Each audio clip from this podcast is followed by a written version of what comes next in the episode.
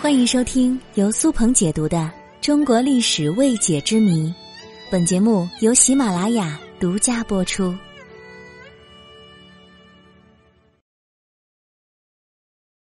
神农架野人真的存在吗？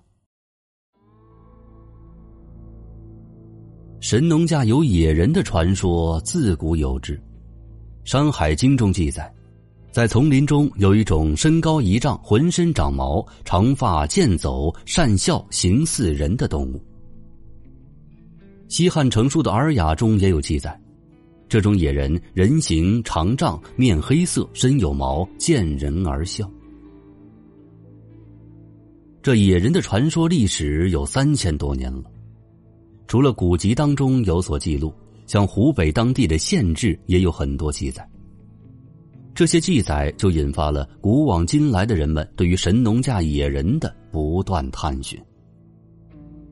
那么，神农架野人真的存在吗？是否有人真的见过他们呢？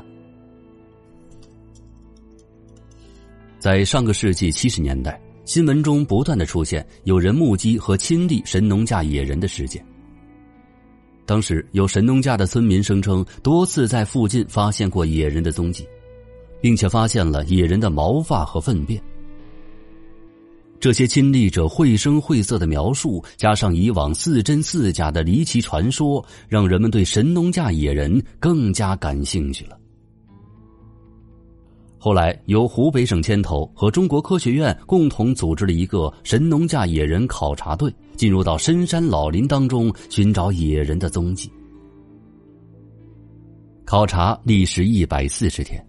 考察团调查了神农架内部以及周围共一千五百多平方公里的深山老林，并且重点调查了村民们发现野人的区域。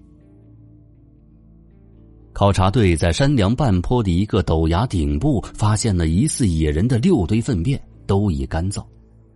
经过观察，粪便当中还有很多没有消化的果类和昆虫的残余。还在当地村民的带领之下，找到了之前被村民发现的野人的脚印。这些脚印的形状明显与人或其他灵长类动物的脚印是不一样的。后来又在目击者看到野人的树上搜集到了几十根毛发，初看上去与人的头发十分相似，但是似乎又有所不同。这一切似乎都在说明神农架野人真实存在，只是没能被考察团找到。但是随着调查的深入，那些村民提供的所谓的野人存在的证据，在后面的研究当中不断被打破。那些野人的毛发经鉴定完毕之后，发现其实就是普通人类的毛发。野人的脚印也是当地别有用心的村民伪造而成的。至于一些奇怪的粪便，或者是所谓的野人的骸骨，经鉴定也都是属于当地丛林中短尾猴等其他猴类动物的。所以由此可见，神农架野人只是诞生于我国古老的神话想象，加之人们对于丛林深处未知的恐惧描绘出来的。其实这野人并不存在。听了这期节目，你是不是有点失望呢？是不是有点像走进科学了呢？